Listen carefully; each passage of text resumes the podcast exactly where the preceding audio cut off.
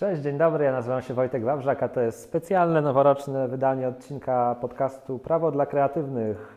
E, gościem mojego odcinka jest Kasia Krzywicka, czyli adwokat i inspektor ochrony danych osobowych.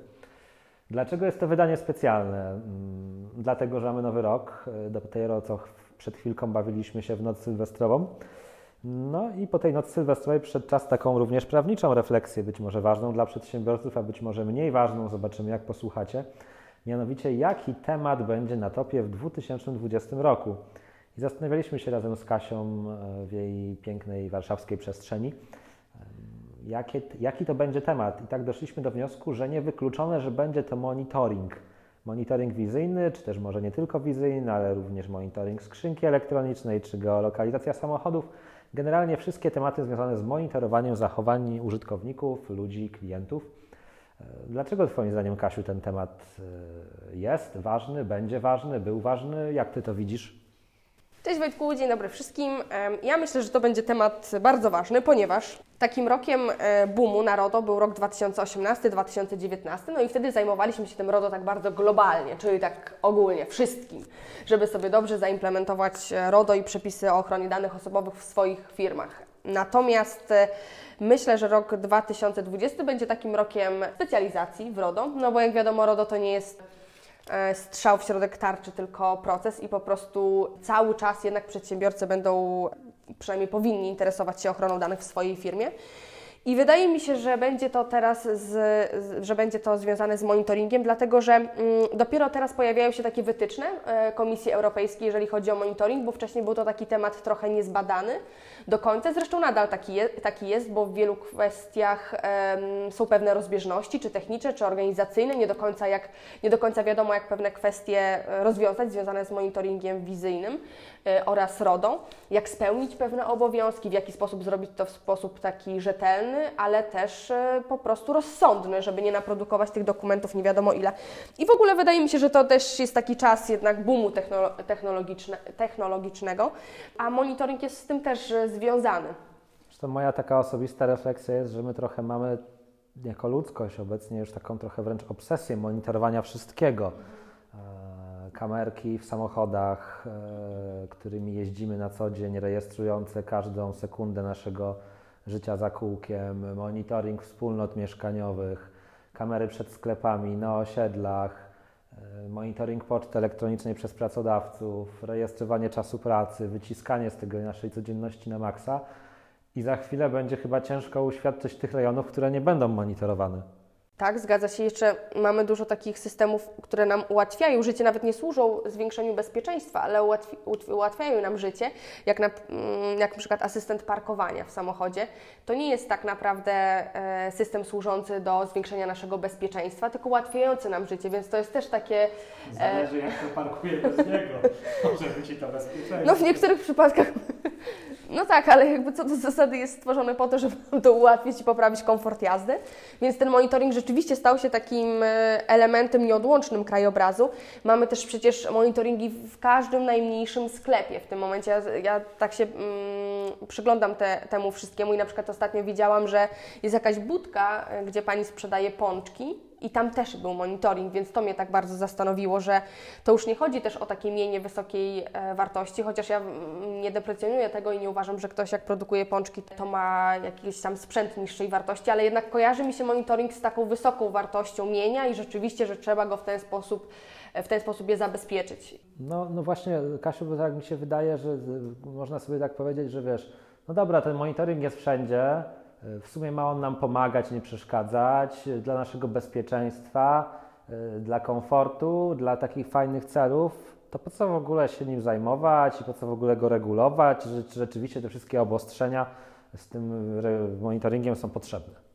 Mm, no, ja mi się wydaje, że bardzo, dlatego że mm, pamiętajmy, że jakby no nie ma bardziej inwazyjnej formy e, ingerencji, kontroli naszych zachowań, nadzoru e, aniżeli monitoring, no bo z obrazem już jest e, mniejsza dyskusja, pole do interpretacji jest dużo mniejsze, jak, e, jak widzisz obraz, prawda, że ktoś był w jakimś momencie o którejś godzinie. I to jest taki miecz obusieczny. Możemy to owszem wykorzystać dla poprawy naszego bezpieczeństwa, dla zwiększenia naszego bezpieczeństwa, do poczucia w ogóle m, takiego naszego, to też jest bardzo ważne, dlatego na przykład nie powinno się instalować kamer, atrap kamer y, wideomonitoringu, bo chodzi o to, żebyśmy my wszyscy mieli takie poczucie, że jak jest ta kamera, to rzeczywiście nasze bezpieczeństwo jest zwiększone. Czyli jednak bezpieczeństwo. No tak, ale jest też bardzo duża ingerencja, no pamiętajmy, że to jest właśnie taki miecz obusieczny, no i że możemy to wykorzystać e, naprawdę na naszą niekorzyść. No jednak wiemy, o, w której godzinie, jak byliśmy ubrani, w jakim byliśmy stanie. Możemy obserwować tego człowieka w sposób naprawdę dosyć dokładny, a monitoringi na przykład umieszczone na ulicach, które e, swoją kamerą obejmują strajki, czy jakieś wystąpienia polityczne. Przecież w ten sposób może dojść do ujawnienia naszych danych sensytywnych, danych o naszej e, seksualności, o naszych poglądach politycznych czy religijnych, albo na przykład monitoringi ustawione w salach szpitalnych, które rejestrują nasz stan zdrowia.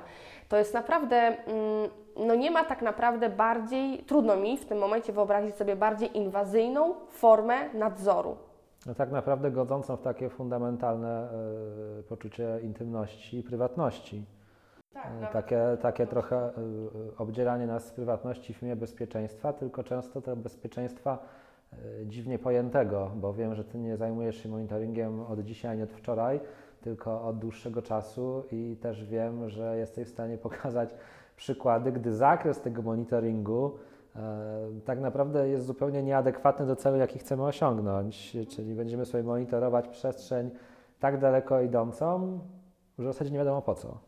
Tak, dużo jest takich, e, dużo jest takich przykładów i ciekawy też jest odbiór społeczny takiego e, instalacji, takiego monitoringu. Jakby takim, e, taką bardzo znaną sprawą, jeżeli chodzi o monitoring, która pokazała bardzo, bardzo dużo istotnych kwestii, na arenie takiej naszej europejskiej, jeżeli chodzi o monitoring i ochronę prywatności, ochronę danych osobowych. Była taka sprawa, która wydarzyła się w Czechach jeszcze przed powstaniem tak naprawdę GDPR-u, jeszcze przed powstaniem RODO. E, I to była taka sprawa, która polegała na tym, że jeden z, e, z panów umieścił sobie monitoring taki domowy, czyli moglibyśmy powiedzieć, że to jest taki użytek czysto osobisty, który nie podlega na przykład pod dzisiejsze RODO. Dlatego, że e, zadaniem tak naprawdę tylko on miał wgląd do tego monitoringu, ale pojawił się tam taki problem, ponieważ monitoring, e, który on sobie osadził gdzieś tam na ścianie swojego domu, obejmował również drogę publiczną oraz wejście do e, mieszkania, które było do domu, który był naprzeciwko jego budynku.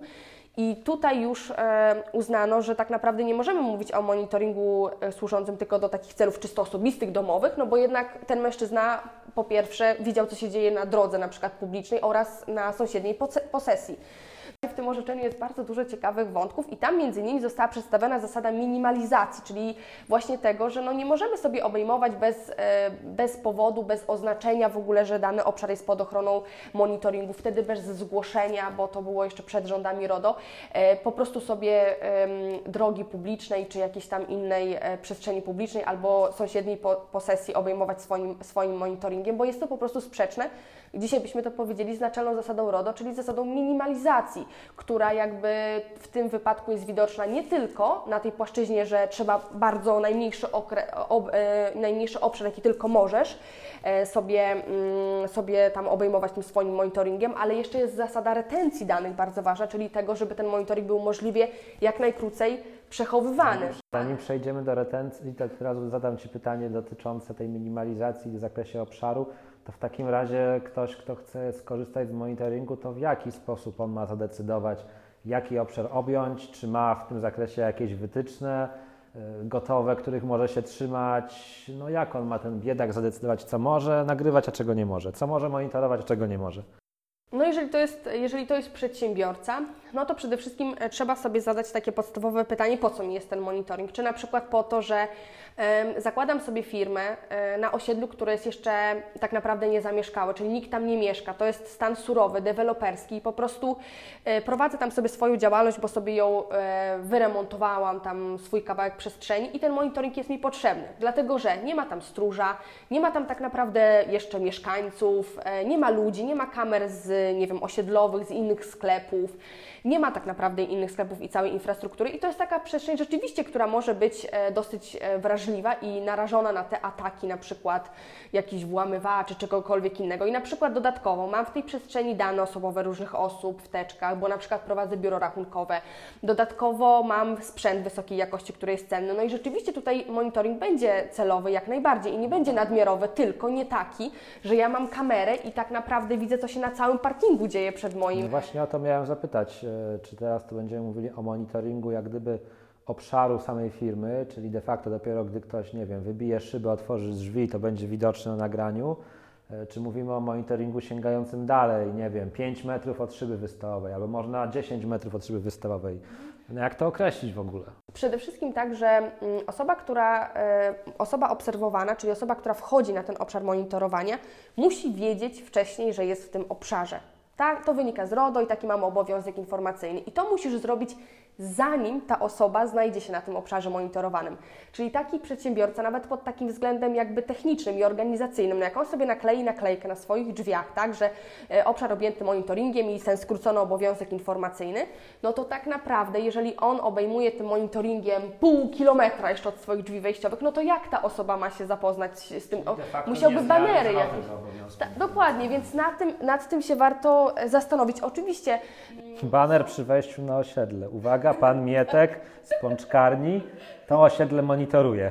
No tak, dokładnie. To musiałoby chyba tak wyglądać, tylko musiałby mieć też zgodę jakby zarządcy tej nieruchomości. Ale już pomijając e, te kwestie, no to po prostu taki, wiesz, zdrowy rozsądek. No wiadomo, że drzwi często obejmujemy, wejście do lokalu jest takim miejscem, które jest strzyżone, no ale nie możemy sobie na to pozwolić, żeby monitoring obejmował pół osiedla i żebyśmy sobie, wiesz, sprawdzali kto, gdzie, z kim idzie, w jakim jest stanie mm, i tak naprawdę przetwarzali dane, e, czasami dane również wrażliwe, na taką skalę. Na dodatek bardzo ważne jest też to, kto ma dostęp do tych nagrań, prawda?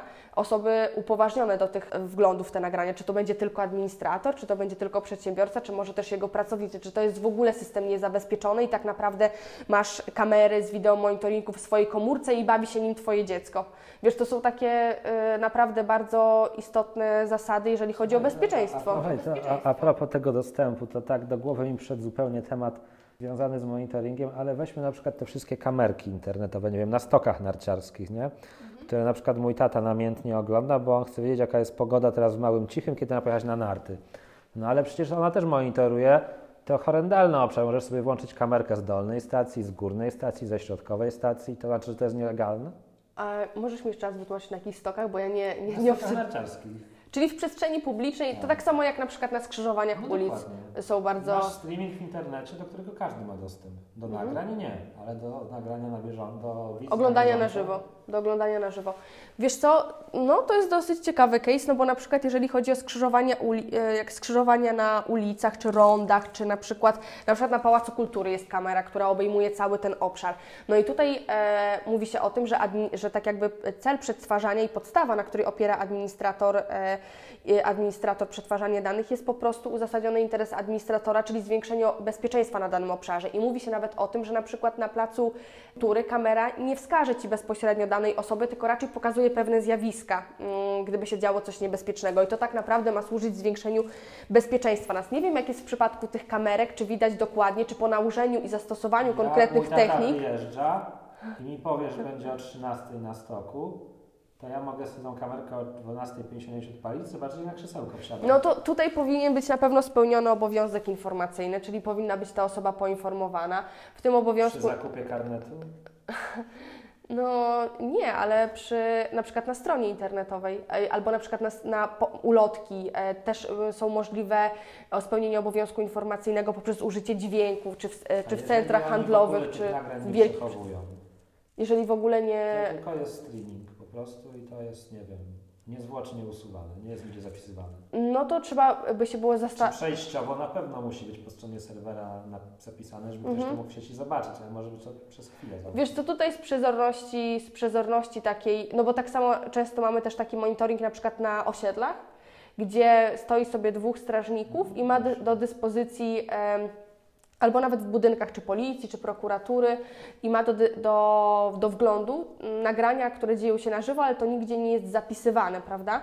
No wiesz co, nie wiem jak to wygląda z takich jakby technicznych stron, no bo przecież to gdzieś musi być e, utrwalane, żeby szedł przekaz, więc to jest e, tak naprawdę to, że to nie jest zapisywane na jakimś trwałym nośniku, to wcale nie oznacza, że Zresztą, mm, jeżeli chodzi o ochronę praw osób obserwowanych, to nawet jeżeli na przykład zgłosiłbyś się po, po tym wydarzeniu, bo ono nie jest nigdzie tam rzeczywiście zapisywane, to nagranie, i zgłosiłbyś się do administratora danych i poprosiłbyś o dostęp do danych, to administrator ma obowiązek poinformować Cię, że po prostu jakby przetwarzanie Twoich danych się zakończyło, że nie ma już do tego dostępu, więc, więc tak wynika z wytycznych Unii Europejskiej, więc wydaje mi się, że w tym przypadku również trzeba zastosować wszystkie wymagane prawem i RODO em, warunki, czyli musi być spełniony obowiązek informacyjny, minimalny zakres informacji pod, e, pod grafiką, pod e, obrazem kamery. Tak bym to, tak bym to widziała.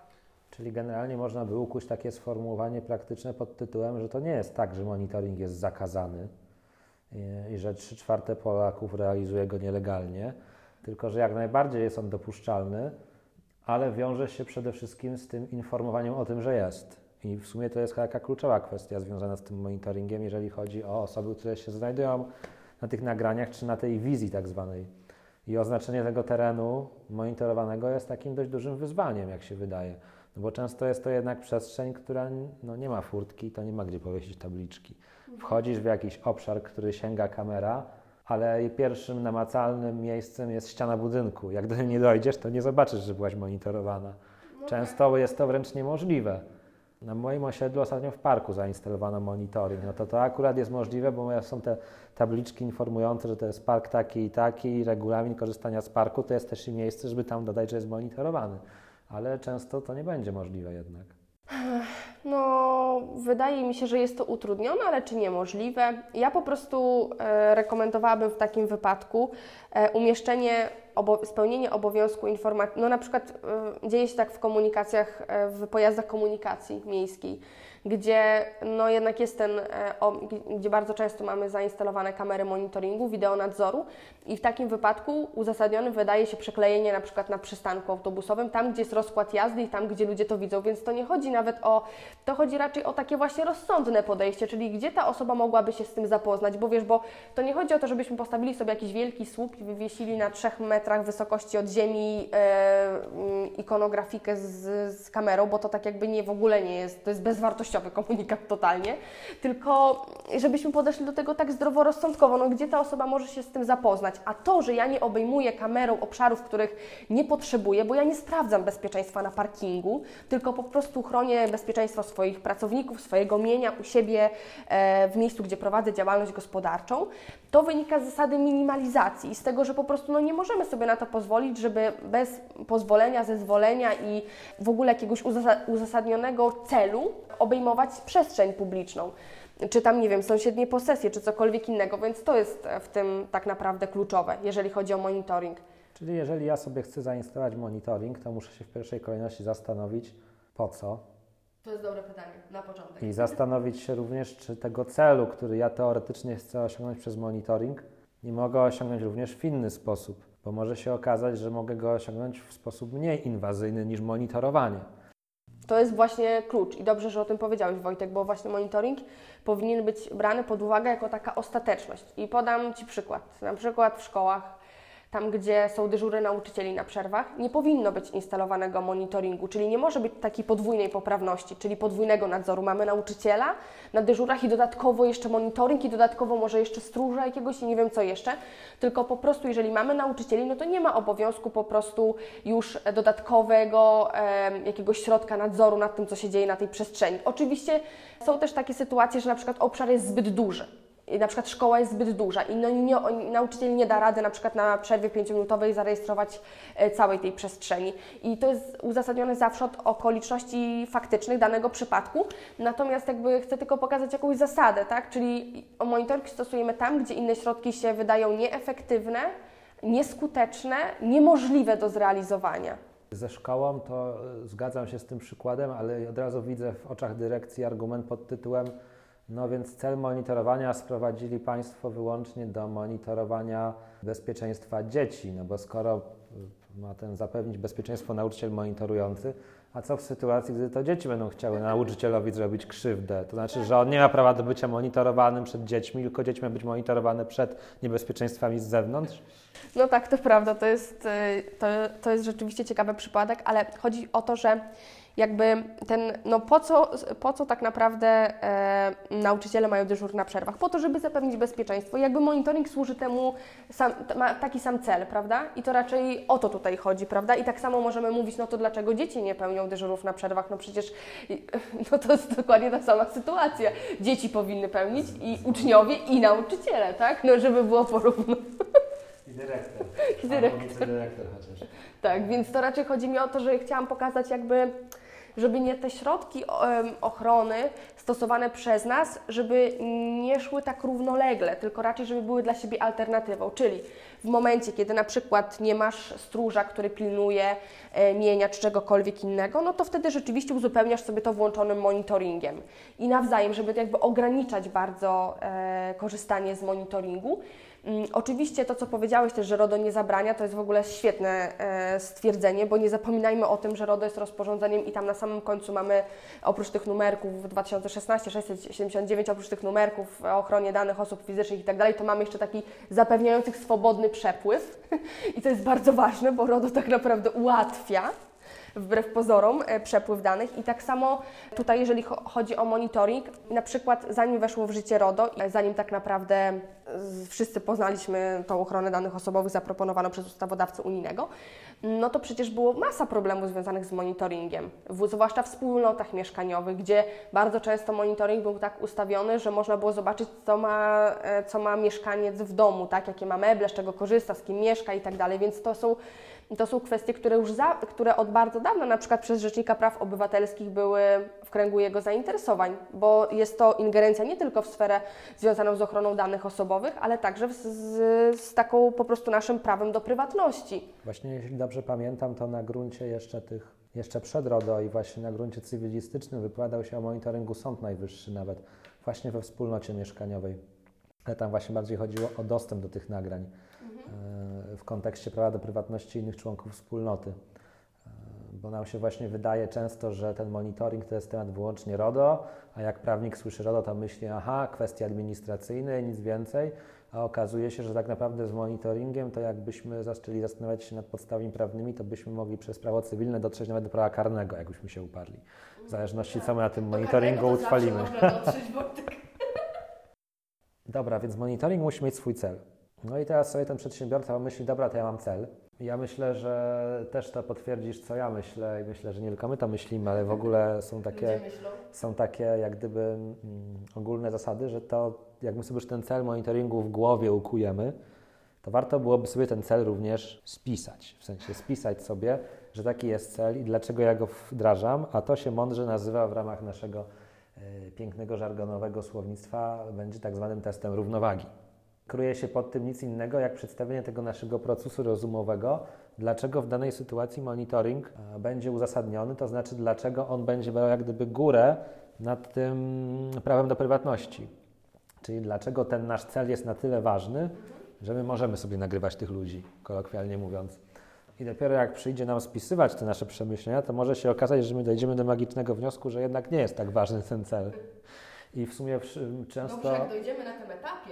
cze- często, często jak gdyby usługi prawnika w kontekście monitoringu będą sprowadzać się również do tego, że y, być może to doradztwo pójdzie w kierunku, no drogi kliencie, ale ten monitoring to tak nam się wydaje, że nie do końca rzeczywiście jest potrzebny i może niepotrzebnie jest sens brać na siebie ryzyko związane z tym monitoringiem, no bo nie oszukujmy się, że wdrażanie takiej inwazyjnej formy nazwijmy ją inwigilacją, bo nic innego mi nie przychodzi do głowy, jest jednak e, ryzykowne również z punktu widzenia no, tych wszystkich sankcji wywodzonych z RODO.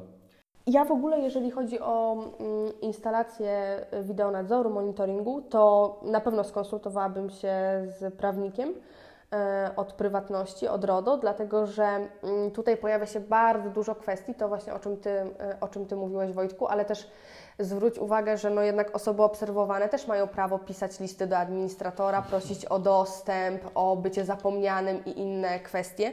I w przypadku wideonadzoru jest to dosyć e, skomplikowane. Już nie mówię tutaj o zasadzie retencji danych i jakichś tam innych kwestiach, ale już same, mm, same zagadnienia związane z właśnie z pisaniem listów przez osoby obserwowane jest dosyć e, utrudnione i osoba, która się nie zajmuje RODO i ochroną prywatności może sobie z tego nie zdawać sprawy, że podmiot, że osoba obserwowana e, ma prawo rzeczywiście wystąpić z takim żądaniem na przykład prawa dostępu czy uzyskania do informacji, jakie dane jej są przetwarzane przez administratora, czyli przez przedsiębiorcę, ale też bardzo ważne jest też to, że zwróćmy uwagę, że często my zatrudniamy ludzi przecież są naszymi pracownikami na przykład i trzeba pamiętać o tym, że są takie przestrzenie e, w miejscu pracy, e, które, czy w ogóle nie tylko w miejscu pracy, ale mm, w przedsiębiorstwach, nazwijmy to tak ogólnie, które powinny być wyłączone z tego systemu monitoringu. No i to jest oczywiste, że są to jakieś przebieralnie, toalety, szatnie i, i tak dalej, ale pamiętajmy o tym, że nie możemy też używać monitoringu jako takiego narzędzia, które służy kontroli pracownika i jego jakości pracy, wydajności, produktywności, czasu, który spędza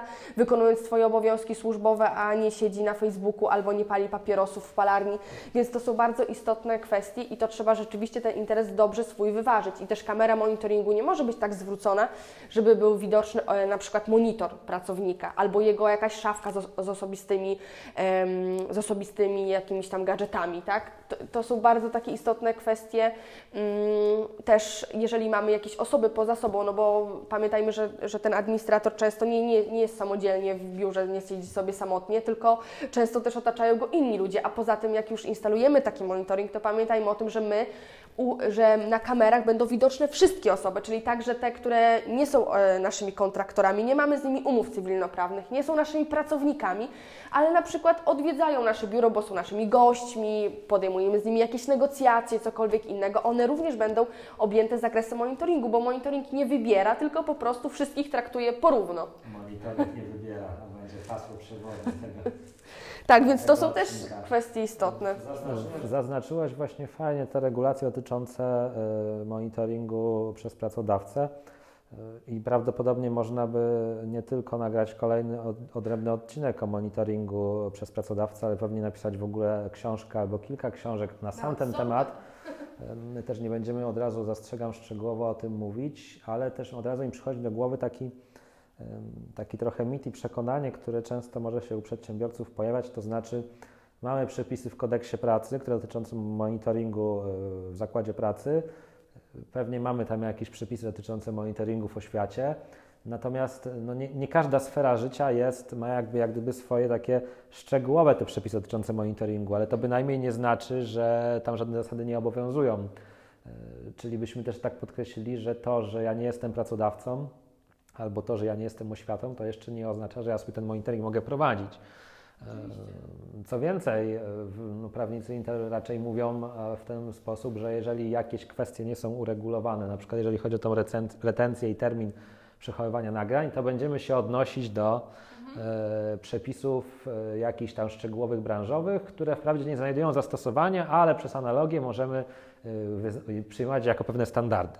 No i tak jest właśnie z tym czasem E, przechowywania nagrań i o to bym Cię chciał jeszcze podpytać, bo jak gdyby powiedzieliśmy już sobie, że mm, ten monitoring może być wdrażany, jeżeli mamy cel. Mhm.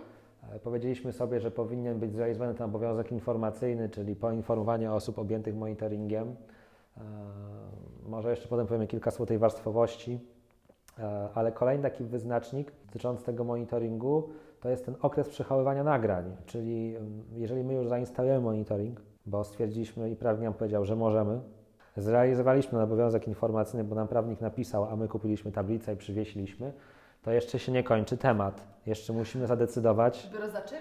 Zaczyna. No. Jeszcze musimy zadecydować, jak długo my te nagrania będziemy przechowywać. No i co, tu są jakieś wytyczne? Ja mogę rok, miesiąc, tydzień, trzy dni, 72 godziny. Mhm. No, RODO w tym zakresie jest dosyć enigmatyczny, bo RODO mówi nie, nie trzymaj dłużej niż jest Ci to potrzebne do realizacji Twojego celu. Więc jeżeli na przykład celem jest zapewnienie bezpieczeństwa, prawda, i mamy do tego podstawę prawną, czyli uzasadniony interes administratora, no to tak naprawdę, jeżeli nic się nie wydarzyło na danym obszarze w tym czasie yy, dokonywania tego wideo nadzoru, rejestrowania, to tak naprawdę nie powinniśmy już dłużej tego, ty, tych danych w żaden sposób przechowywać. Natomiast jeżeli wydarzył się jakiś incydent i na przykład te, to nagranie będzie potrzebne czy organom ścigania, czy komukolwiek innemu, to rzeczą oczywistą jest, że po prostu będziemy te nagrania wtedy przytrzymywać dłużej. Natomiast tutaj e, wielu prawników tak naprawdę szuka analogii, jeżeli chodzi o przepisy właśnie, czy prawo e, o, o e, oświatę, albo również e, o samorządzie gminnym, powiatowym, czy kodeks pracy. I tam jest mowa o trzech miesiącach, że trzy miesiące takie nagrania mogą być przechowywane, no i przyjmuje się, że tak naprawdę nie powinien być to okres dłuższy. Natomiast ja zalecam zawsze e, moim klientom, żeby były to okresy jak najkrótsze, dlatego że wtedy tak naprawdę mamy sytuację win-win. Po pierwsze, taki osoba obserwowana e, traktujemy z szacunkiem jej dane osobowe, jej prawo do prywatności, informujemy ją o tym na przykład właśnie w tym obowiązku informacyjnym, o którym mówiłaś, że będziemy jeszcze rozmawiać. Mm, a po drugie, nie potrzebujemy jakichś skomplikowanej, skomplikowanych systemów, struktury, która jest przecież kosztowna, bo musimy zapewnić bezpieczeństwo tego nagrania. Więc ten temat również nam odpada. Więc tak naprawdę, jeżeli nic się nie dzieje, to ja bym zalecała jak najkrótsze e, okresy, dlatego że po prostu jest to i z korzyścią dla przedsiębiorcy, dla administratora danych, e, no i też z korzyścią dla osoby obserwowanej, a o tym też musimy pamiętać, bo wszyscy jesteśmy osobą obserwowaną. Bo monitoring nie wybiera.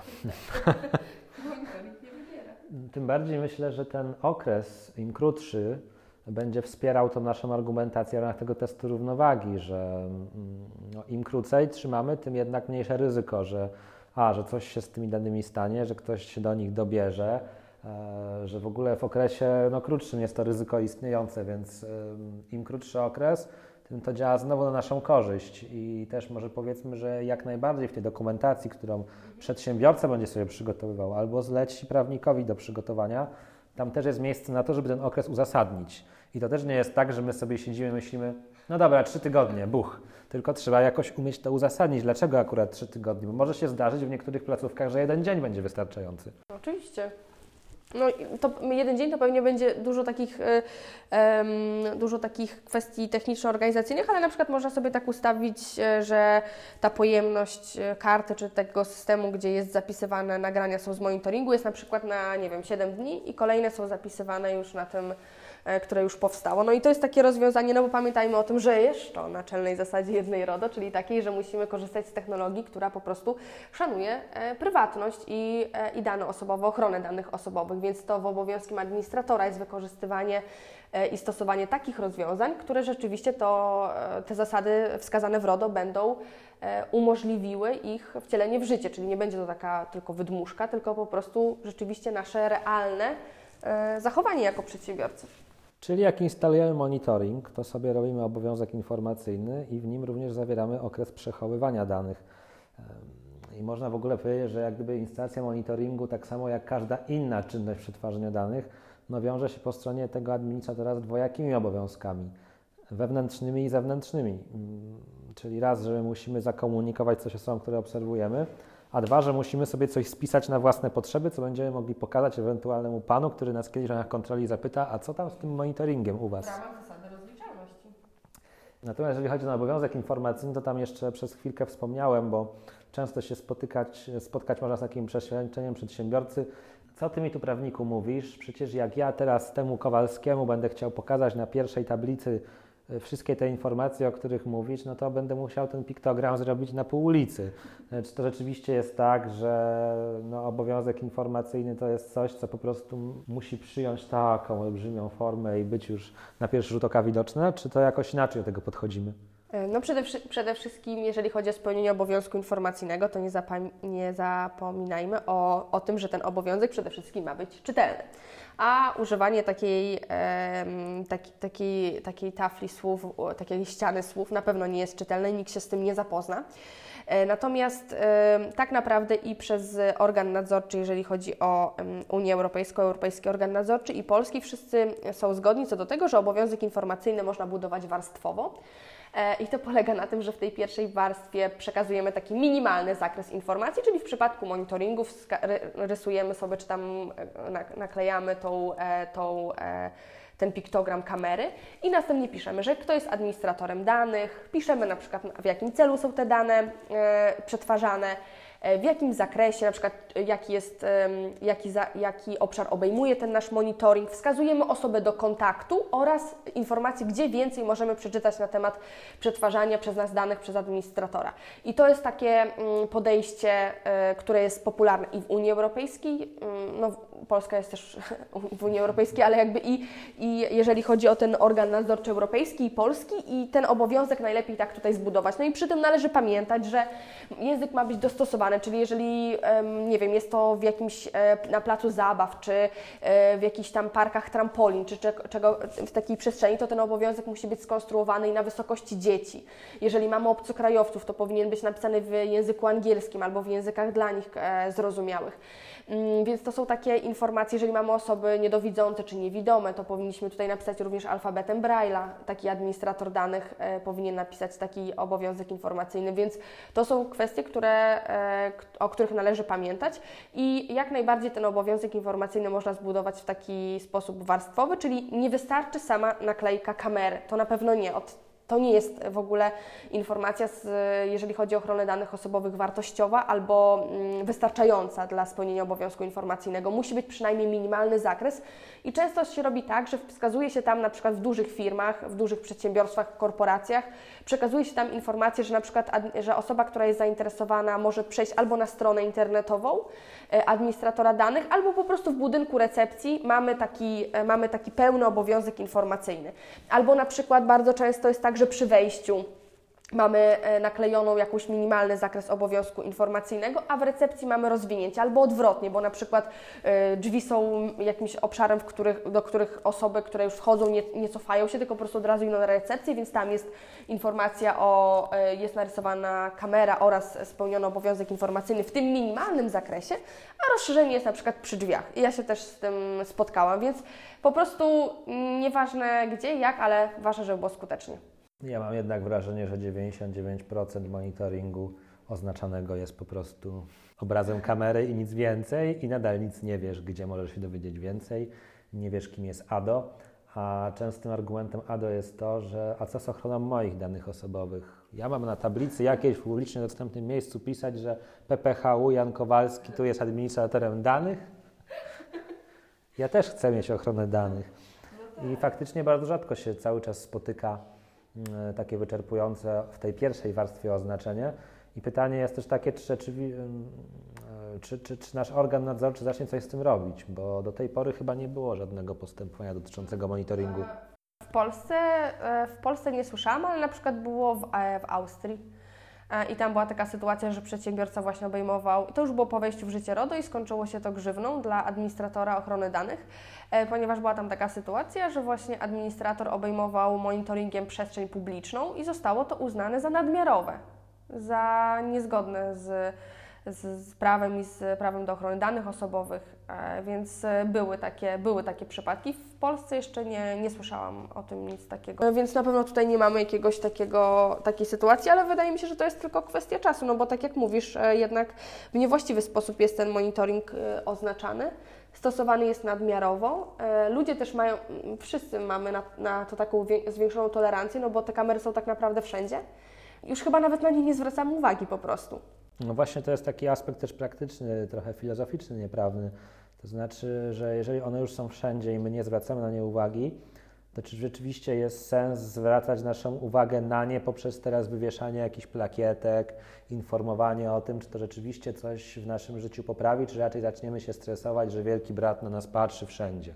Ja myślę, że jest sens, dlatego że to nawet umieszczenie takiej plakietki czy spełnienie obowiązku informacyjnego w tym zakresie mm, sprawia, że mm, wpływa, zwiększa to naszą świadomość, a jak się ma świadomość danego zagadnienia, wyzwania, to zawsze można coś, to to po prostu może coś zmienić w naszym życiu, a brak świadomości już nie zmienia nic, więc wydaje mi się, że to jest, e, że w ogóle RODO jest takim fajnym, fajną taką wymówką ustawodawcy dla nas, po to, żebyśmy się właśnie zastanowili nad tym trochę, zwrócili uwagę na nasze dane osobowe, na ich przepływ, na nasze e, prawo do prywatności.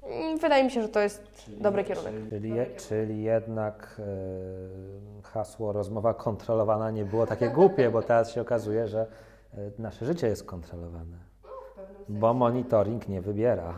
Tak, tylko pamiętajmy o tym, że e, monitoring nie wybiera dokładnie, e, tylko pamiętajmy o tym, że ten monitoring to nie jest tak, że RODO stworzyło monitoring, prawda? Tak się czasami mówi, że RODO stworzyło pliki cookies i nagle o, nich zaczęliśmy mówić, a te rzeczy się działy już wcześniej, ale RODO je reguluje. RODO pokazuje, żeby właśnie administrator informował, żeby stworzył sobie politykę prywatności monitoringu albo chociaż wcielił te zapisy odnośnie monitoringu w swoją politykę prywatności, w ten obszerny dokument, czy tam politykę bezpieczeństwa, bo, bo różnie to administratorzy nazywają. Jeszcze o bezpieczeństwie wspomniałaś, to jest słuszny trop, to jest takim kolejnym punktem w ramach jak gdyby e, legalizacji monitoringu, to jest zapewnienie bezpieczeństwa tym nagrań, bo my możemy mieć odpowiednio dobrany teren, on będzie wąski, możemy spełnić najlepiej obowiązek informacyjny przez pierwszą tabliczkę, przez odesłanie do polityki, możemy mieć test równowagi, możemy mieć wszystko pięknie, a potem się okazuje, że przychodzi pani Krysia po bułeczki, ja poszedłem na zaplecze, a ona sobie do monitoringu hop i już może. E, Jak gdyby bardzo kluczową kwestią wydaje mi się jest też również to bezpieczeństwo tych nagrań i w ogóle infrastruktury, która jest wykorzystywana tego monitoringu.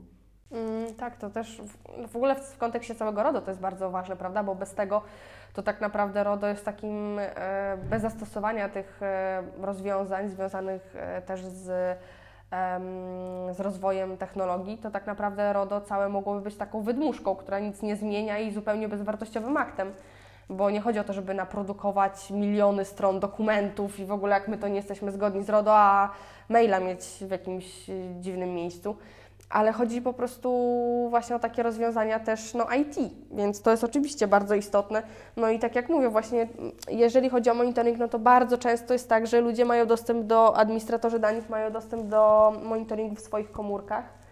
E, No i co w przypadku zaginięcia takiej komórki, to z tych komórek bardzo często korzystają też dzieci, no bo to jest bardzo częsty przypadek. Są niezabezpieczone w ogóle, albo są zabezpieczone jakimś tam zwykłym znakiem, który można może tak naprawdę wiele osób bez problemu uzyskać do nich dostęp, więc to są takie e, palące kwestie i, no, i istotne. Czyli zabezpieczenia, zabezpieczenia techniczne, ale również określenie naszej wewnętrznej polityki w firmie czy w organizacji, kto w ogóle może mieć dostęp do tego, tego monitoringu, bo jeżeli mamy nawet powiedzmy nie dużą korporację, ale powiedzmy małą spółkę, która ma trzech wspólników i dziesięciu pracowników, no to to nie jest tak, że teraz każdy z tych pracowników ma interes czy potrzebę mieć dostęp do tego monitoringu i wspólnicy powinni między sobą wyznaczyć albo przyjąć, że oni będą uzyskiwać dostęp, albo wyznaczyć jedną osobę, a nie teraz sprawiać ogólny dostęp z jednego konta użytkownika do całości nagrań. Y, I to się wydają takie podstawy podstaw, ale jak się obserwuje potem realne wdrażania tych monitoringów, tak trochę to wygląda na Janusza. Tak, to prawda, bardzo duży dostęp e, osób ma do, do tych nagrań. No nie zdajemy sobie trochę z powagi e, sytuacji, mm, ale może to dopiero tylko taki początek przygody i coś się zmieni w naszej... Pewnie, że początek przygody, bo rok 2020 będzie rokiem monitoringu wizyjnego, już ogłosiliśmy na samym początku. Ogłaszamy już. Ogłaszamy wszemi wobec. I myślę, że ostatni temat związany z tym monitoringiem to jest właśnie to, co nazywamy tak pięknie obsługą osób przetwarzanych. E, I to mi się wydaje jest jednak sporym wyzwaniem, bo jeżeli my już sami na siebie doniesiemy, znaczy wywiesimy na furtce, że my monitorujemy, podamy kto monitoruje i jeszcze podamy adres e-mail do kontaktu, to jest takie realne ryzyko, że pan Zbyszek przechodzący stwierdzi, a skoro już napisali, a to ja napiszę do nich. No i pan Zbyszek do nas pisze. I co pan Zbyszek może do nas napisać? No może nam na przykład do nas napisać, że on by się chciał dowiedzieć, czy my w ogóle mamy jego dane osobowe.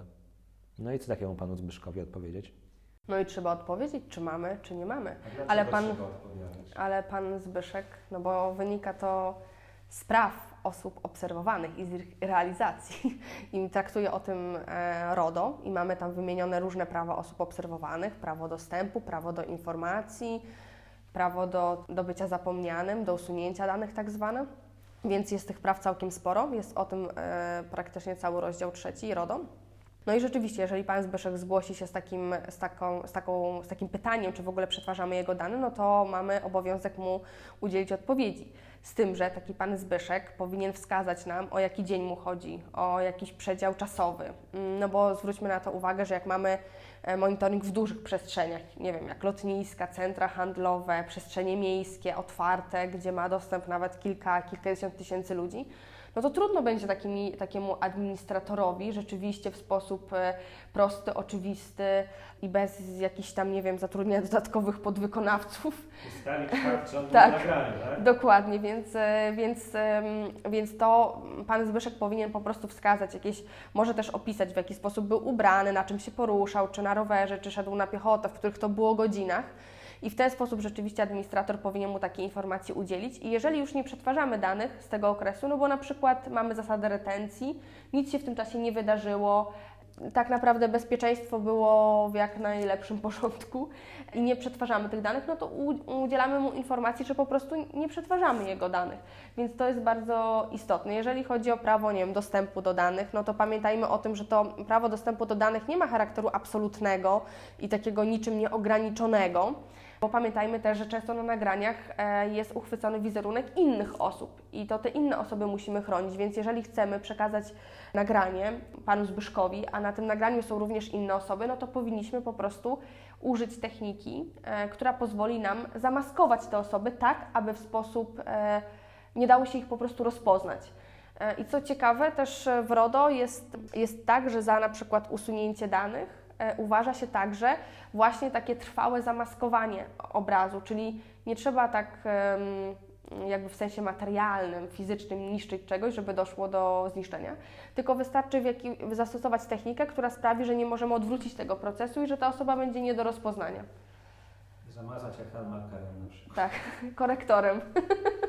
Ale to jak tak opowiadasz, to mi się wydaje, że w ogóle najlepszym wypadkiem Jest nie mieć. Nie mieć monitoringu to raz, tam gdzie go nie potrzebujemy, a tam gdzie potrzebujemy jednak określać bardzo pieczołowicie ten okres. Bo jeżeli my określimy okres retenc- retencji na przykład na dwa tygodnie i pan Zbyszek do nas pisze, my odpisujemy, panie Zbyszku, w jakim okresie pan twierdzi, że był na tym monitoringu? Pan Zbyszek pisał, no trzy tygodnie temu byłem w waszym centrum handlowym, no to my mamy po prostu kawa na ławę. Panie Zbyszku, nasza polityka, dwa tygodnie danych już nie ma. Natomiast jak przyjmiemy sobie trzy miesiące, no to sobie sami na e, kark bierzemy dodatkowe obowiązki. I teraz w ogóle jest takie pytanie ciekawe, jak teraz ustalić, czy ten pan Zbyszek jest na tym monitoringu. Przecież pan Zbyszek może być zwyczajnym trolem, który nigdy nie był u nas. I teraz jak to technicznie w ogóle rozegrać? Powiedzieć, panie Zbyszku, pan przyjdzie tam do tej szoferki, ale pan stoi, bo ja muszę na pana patrzeć i patrzeć, pan jest na ekranie. No bo teraz co, musielibyśmy wdrożyć jakiś specjalny mechanizm do rozpoznawania twarzy na nagraniu z monitoringu, pobrać zdjęcie od pana Zbyszka, wrzucić w ten algorytm, a to byśmy weszli sobie mimowolnie w automatyczne przetwarzanie danych. A czy nie jest w RODO czasem tak, że administrator nie ma obowiązku pobierania dodatkowych danych, żeby zrealizować jakieś uprawnienie?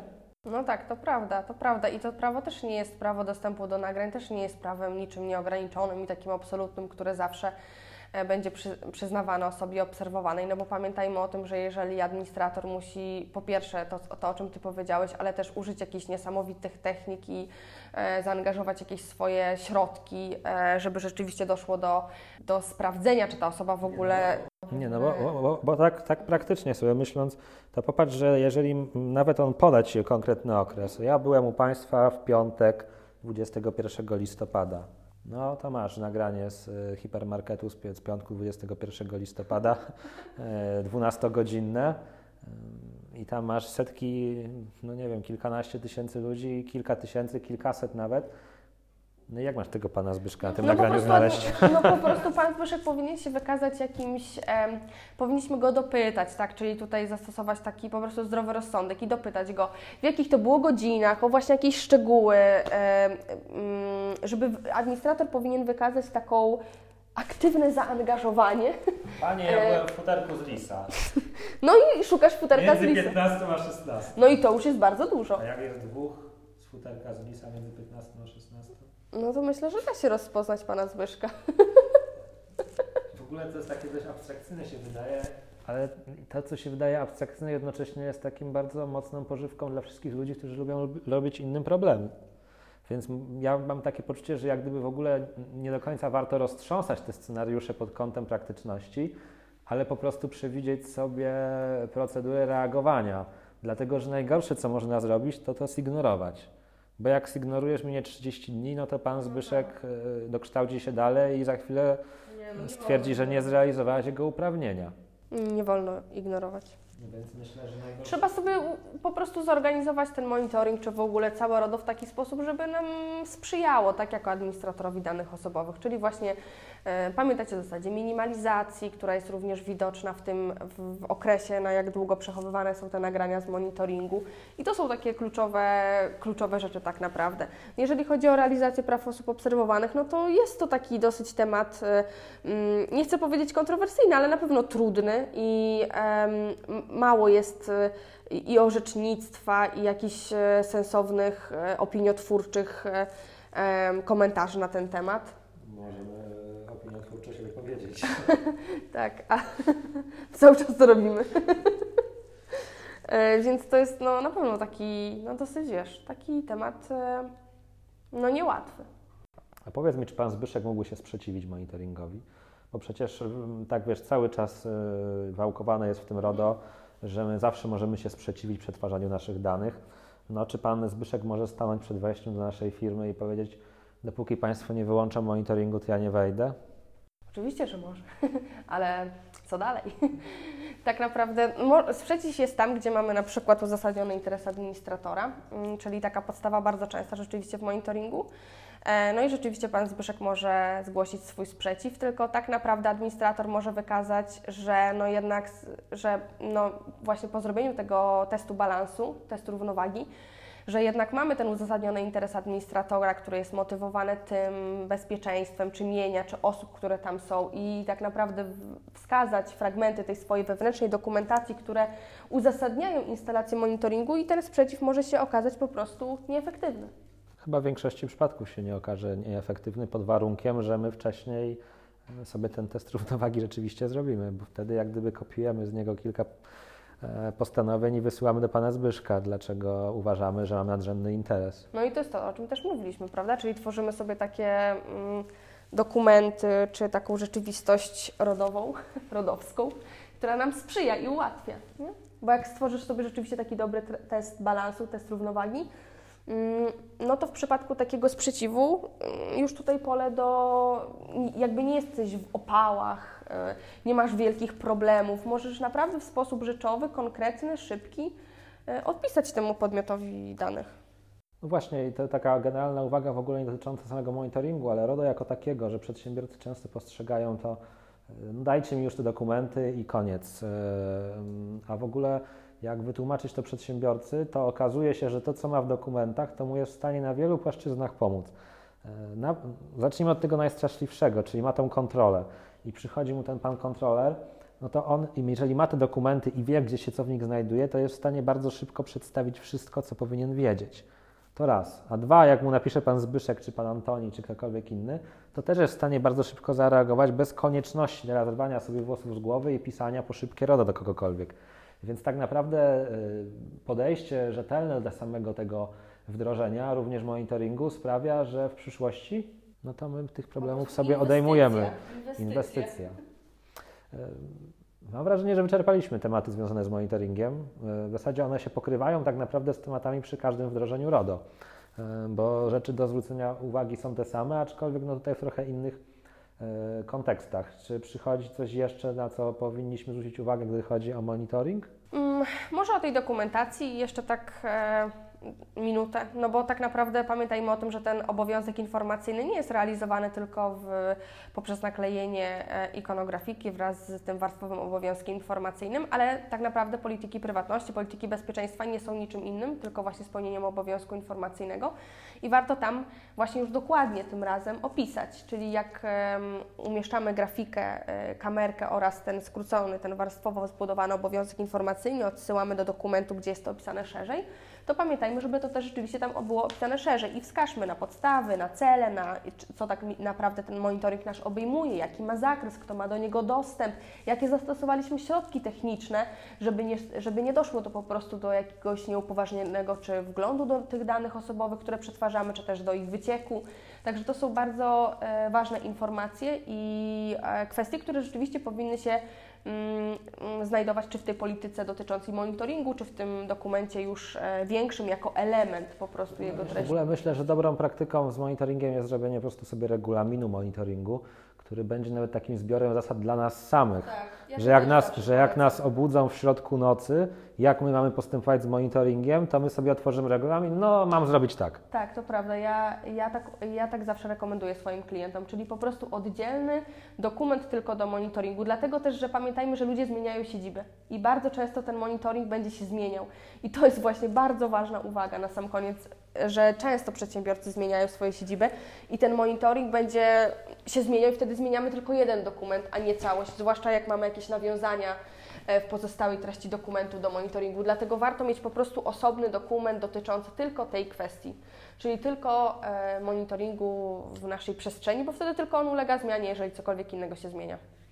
Ja myślę, Kasiu, że będziemy zbliżać się do końca, bo znowu sobie pogadaliśmy, ale myślę, że długość naszej rozmowy i ilość zagadnień, do których nawiązaliśmy, dobitnie pokazuje, że jest to zagadnienie ważne. I ja mam takie przeświadczenie, że bynajmniej ten tytuł dzisiejszego podcastu nie jest wymyślony tylko po to, żeby się fajnie klikało, ale rzeczywiście w 2020 roku jest spora szansa, że o tym monitoringu będzie coraz więcej publikacji, będzie coraz większa uwaga. Być może doczekamy się nawet jakiegoś postępowania kontrolnego, czy może jakiejś pierwszej kary w Polsce dotyczącej monitoringu. I tak obserwuję, że u nas y, to podejście do zagadnień dotyczących RODO to taka e, fala. Tam, gdzie pojawia się kara za jakiś element, to nagle wszyscy zaczynają o tym mówić. Jak została kara za niedołożenie obowiązku informacyjnego, wszyscy nagle obowiązek informacyjny. Jak za brak możliwości łatwego wycofania zgody, wszyscy nagle o wycofaniu zgody. Więc jak kiedyś pojawi się e, kara za, mm, nie wiem, brak obowiązku informacyjnego przy monitoringu, za nieodpowiednie zabezpieczenie monitoringu, e, czy za brak w ogóle przemyślenia obszaru, to nagle wszyscy będą mówić o monitoringu i wtedy będziemy mogli powiedzieć, słuchajcie, Krzywicka, Wawrzak, 2020 rok, podcast z początku stycznia, my już wiedzieliśmy. My byliśmy pierwsi, monitoring nie wybiera, nie będzie wybierał, będzie aktualny, będzie ważny, będzie najważniejszy. No właśnie, i żeby ten podcast słuchacze potraktowali jako inspirację. Taką motywację przez inspirację, a nie przez strach. Dokładnie. Także przemyśl, przemyślcie, przemyślcie, czy potrzebujecie ten monitoring rzeczywiście, czy nie jesteście w stanie go zrealizować inaczej. A jeżeli zdecydujecie, że potrzebujecie, to naprawdę e, pomyślcie o tym poważnie, opiszcie to wszystko, spiszcie sobie zasady, procedury, przygotujcie się na możliwe, niepra- możliwe scenariusze, jakie napisze życie związane z panami Zbyszkami, Antonimi czy innymi, żeby tu nie było obrazy, że teraz piętnujemy jakieś imiona, e, bo tak bynajmniej nie jest. E, Dziękujemy Wam za uwagę. Dzięki Kasiu, że e, dołączyłaś. E, Nie wiem, czy mogę zdradzić, chyba mogę, e, że będziesz je- jedną z autorek książki, która niedługo się ukaże, poświęconej monitoringowi wizyjnemu i będzie można sobie tam poczytać o monitoringu wizyjnym e, szczegółowo. Zapraszam również na blog Kasi. Właśnie Kasiu, gdzie Ciebie można znaleźć? Przede wszystkim można mnie znaleźć, e, myślę, że na Instagramie. Tam jestem naj, e, najwięcej i tam daję też takie dosyć e, treści związane nie tylko z lifestylem, ale też z, z RODO głównie, dotyczące głównie RODO. I na Instagramie nazywam się tak jak w życiu, czyli Kasia Krzywicka. Dziwny zbieg okoliczności, szalony. E, I na swoi, swoją stronę internetową też mam e, o tym samym, e, co jest zaskakujące znowu, czyli www.kasiakrzywicka.pl. Dokładnie tak. Instagram Kasi polecam serdecznie, bo nawet jeżeli stwierdzicie, że kwestie prawne nie do końca Was interesują, to na pewno będziecie zaczynać z nią dobrze dzień i spędzać z nią dobrze dzień i poznacie, co znaczy siła hasła. Hello, hello, hello! Tak, dziękuję- dziękuję, Wojtku, naprawdę. Tym sympatycznym akcentem e, żegnamy się z Państwem, jak to się mówi, kokiem w nowy rok, jakoś tak to powiedzenie polskie jest. W każdym razie wszystkiego dobrego w nowym roku. O, właśnie, żeby ten rok upłynął Wam pod znakiem monitoringu wizyjnego. Dzięki, dzięki i do usłyszenia. Do usłyszenia, dziękuję.